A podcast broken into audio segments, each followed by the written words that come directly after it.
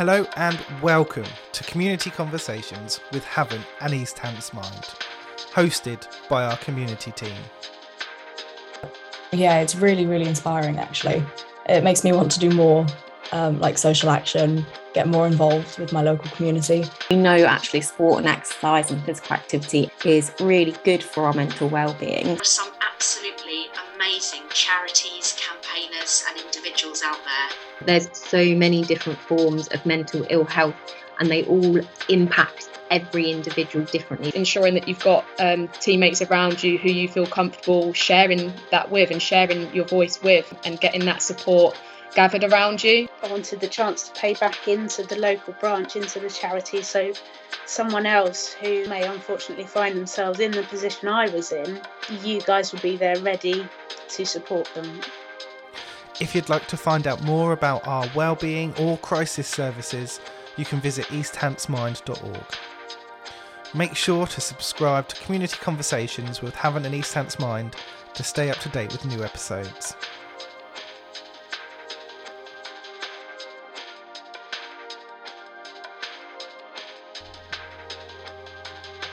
Hello and welcome to Community Conversations and to this episode. I'm delighted to say that we're joined by Lucy today, who is our adult service contract lead here at and East Hants Mind. We're going to be talking a little bit about our services and how you can access them. We're also going to be talking about following on from National Stress Awareness Day on the 2nd of November, stress awareness, and some of the things that we can do to support our own well-being and manage our own stresses. So, a big thank you to Lucy for coming on and sharing her insights and her knowledge with us today. I hope you enjoy this episode. Here's our conversation.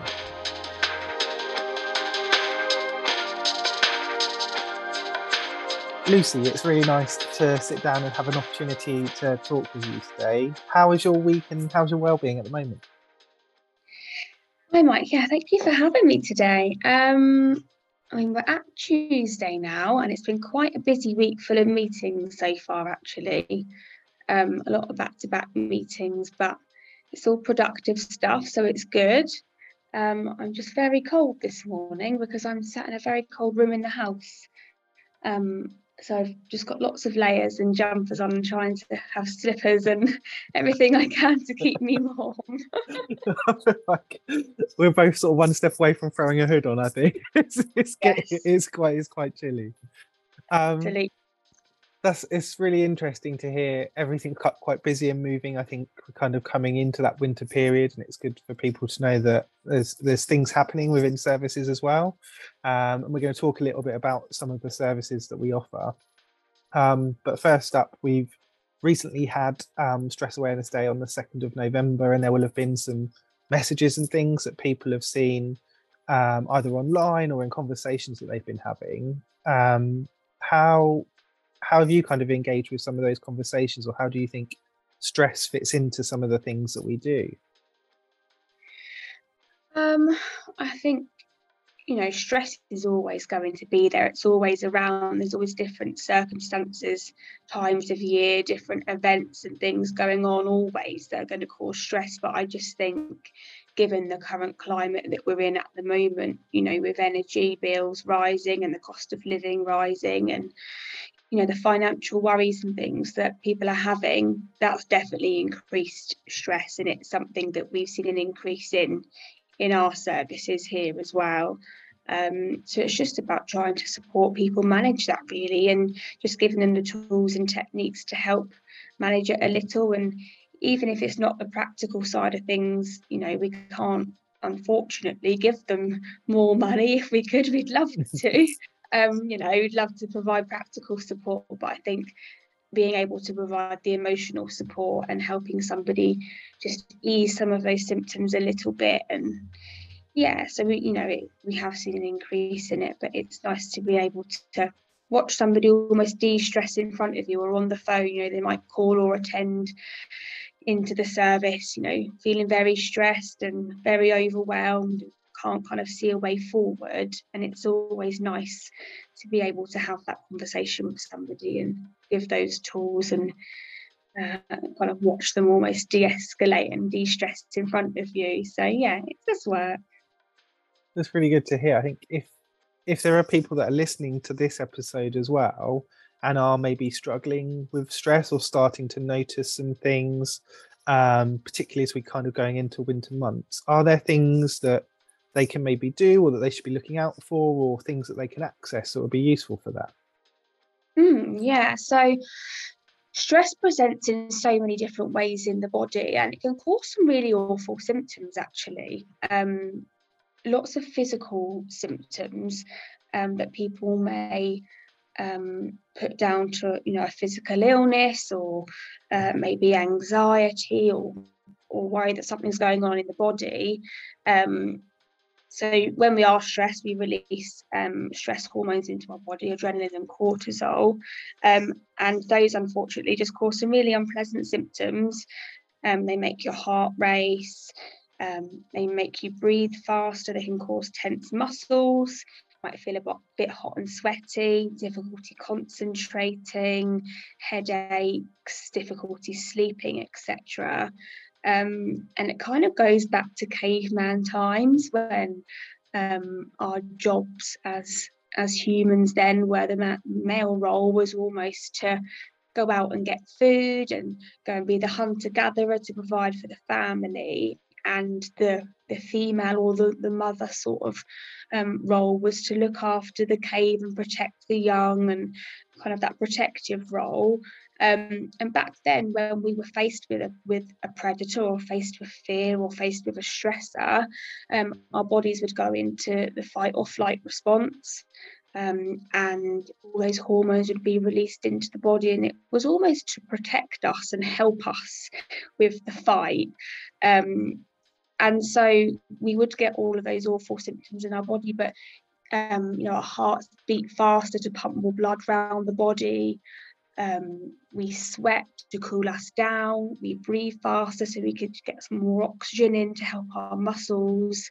Um, and then with our bowel and our bladder that's where the term worry guts comes from. So when people um, are under stress and the hormones released in the body the, the body almost thinks right now I don't need you. You're of no use to me. You're only going to weigh me down. You're not going to help me in this situation. And so your body empties, which is why people empty their bowel and their bladder a lot more when they're stressed. So it can cause some really distressing symptoms, but it's just important to know that it, it is natural. It's just that our brains haven't quite caught up with the fact that we're not cavemen anymore. we don't need to protect ourselves in that way.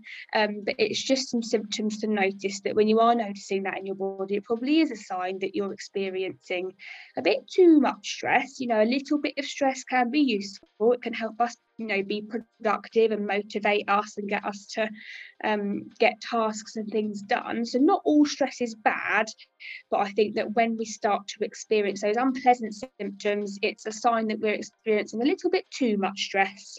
And that's the time to sort of intervene and then uh, practice those kind of stress relief techniques and things. That's great. Thank you so much for kind of sharing that insight as to how um, stress can work for people and also maybe explaining why we have some of those reactions that we're not really sure of or that we can't control.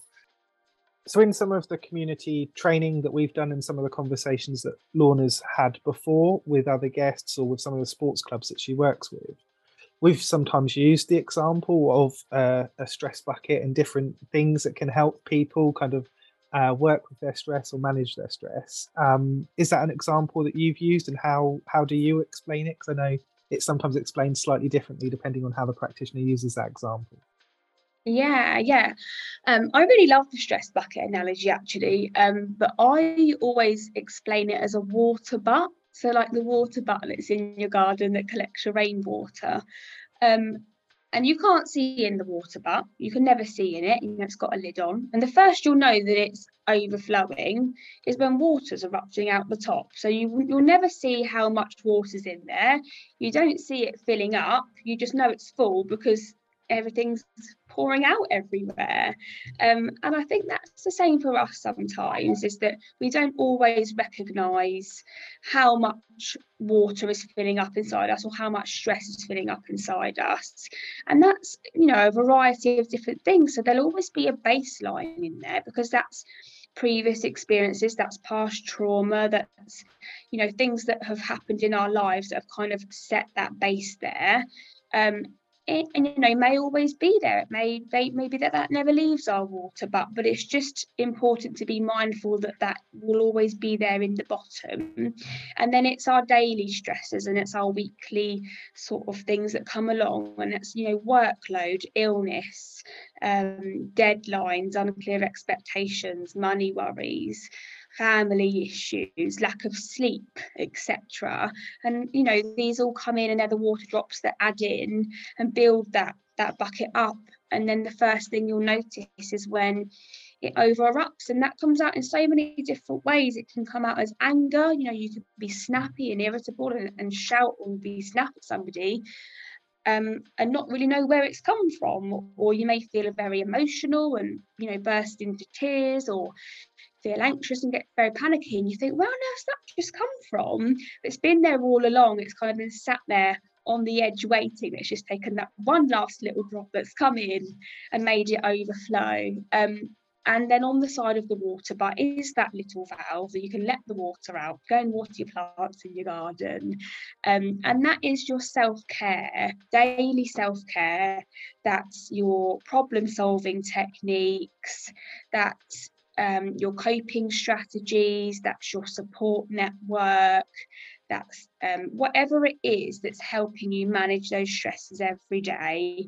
Um, it's really, really important that we do practice self care each day. I think it's about 20 minutes is advised every day. Take time out for yourself make sure that you do have a toolbox there available to you when your stress levels do rise, whether that's going out for a walk in nature, spending time with a pet, having a nice bubble bath, um, taking part in, a, in an interest or hobby of yours. Um, using that support network around you, using problem solving, um, look at solutions available to you. Um, and it's just really, really important that that's done. It's just, you know, be mindful of that stress does build up and it's, you know, prevention's better than cure. So instead of waiting for it to get to the point where it's become so apparent that, as we spoke about earlier, you're getting those really awful symptoms in the body, it's just keeping on top of it each day to prevent that bucket from building up you clearly got lots of knowledge around supporting people and mental health. Um, are you able to tell people just a little bit about your background and what you do um, at Havant and East Hants? Mm, yeah, so I've actually worked in the mental health sector for 14 years now um, in a variety of different um, roles and different settings.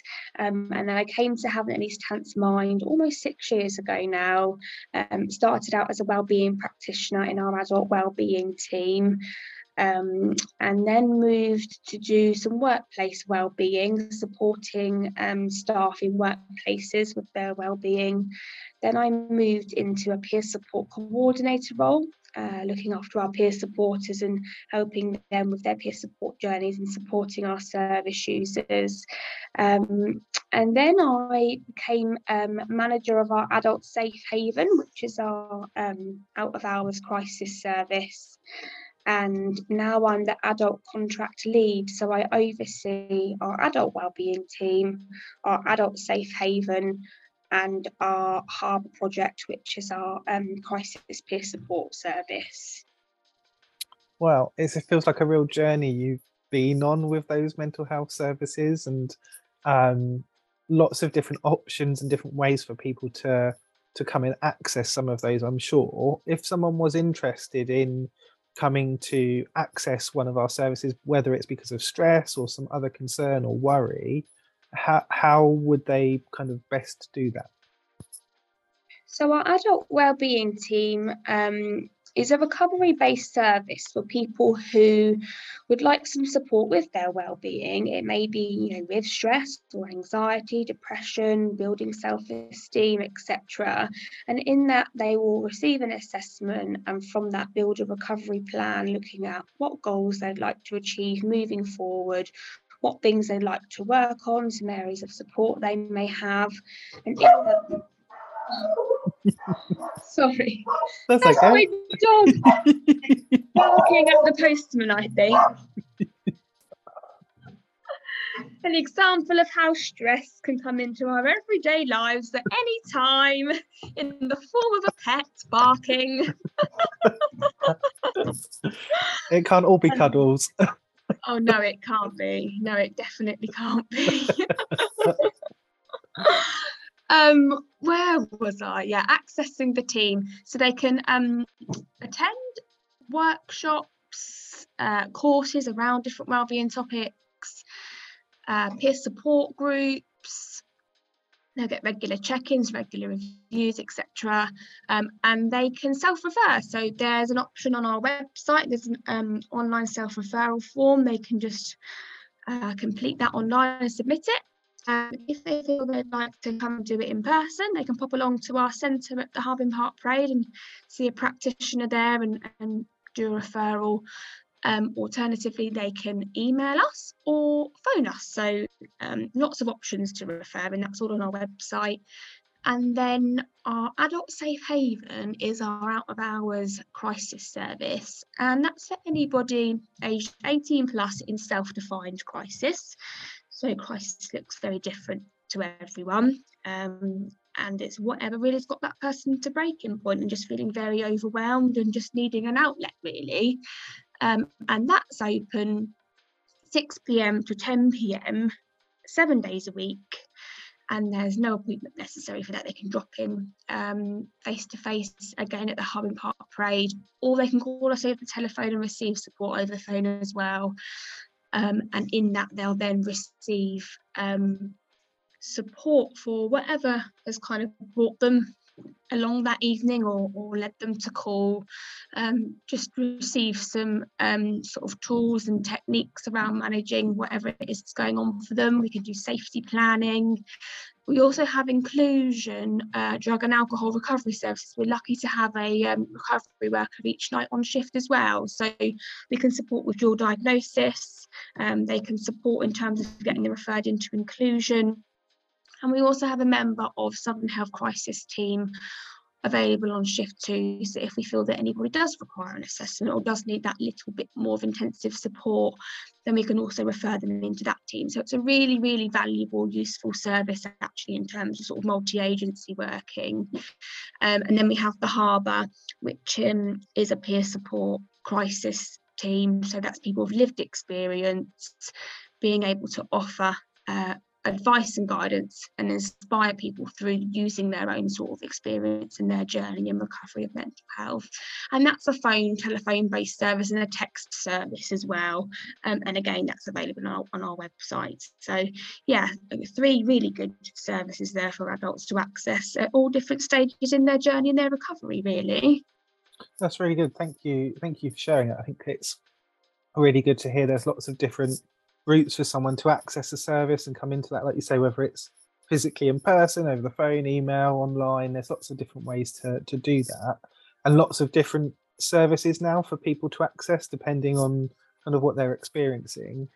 Um, I think one of the other things would be nice to to hear from you around um, the other options that are, are open to people. So obviously we're covering um, the Havant Borough East Hampshire District. We have some services that are wider than that that cover Hampshire as well if someone's listening and they're kind of just outside of our kind of community bubble, um, are there other services or places that you would signpost to for, for people to kind of look at or check out? Yeah, um, I guess looking at you know talking therapy services. So within Hampshire we have iTalk. Outside of that, I know there's Talking Change um, for more the Portsmouth district, Portsmouth area.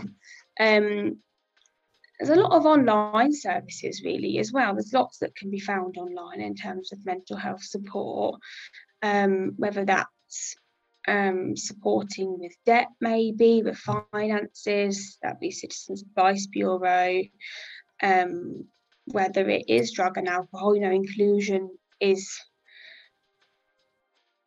everywhere all over the country. So wherever you are you can still access an, a recovery hub. Um, and then we've got um, samaritans which is out of hours um, support. I guess just look you know there will be a mind out there somewhere near somebody. So wherever you are in the world, or no, not in the world, wherever you are in the country, say, um, it's just worth having a look online and seeing where your nearest mind is, where your nearest um, wellbeing centre is, what the local IAPT talking therapy services, local peer support groups, local community groups, online support groups, online forums. It's just really about connecting, and that's just not with professionals. That's um, sort of building your social network and building your social support circle. Because I just think it's really important to have not just professional support, but to have, you know, those meaningful connections with others around you as well in your community. That's amazing. Thank you for sharing it. I think yeah, it's really valuable to have those different options for people to to look at and consider. Um, it's been really interesting to hear your insights around uh, stress awareness and stress education. I think really more than uh, more than awareness there, um, and also a little bit more about some of the services that we offer and kind of how you fit within some of that as well. So thank you for coming on today and sharing some of your your knowledge and your insights. No worries.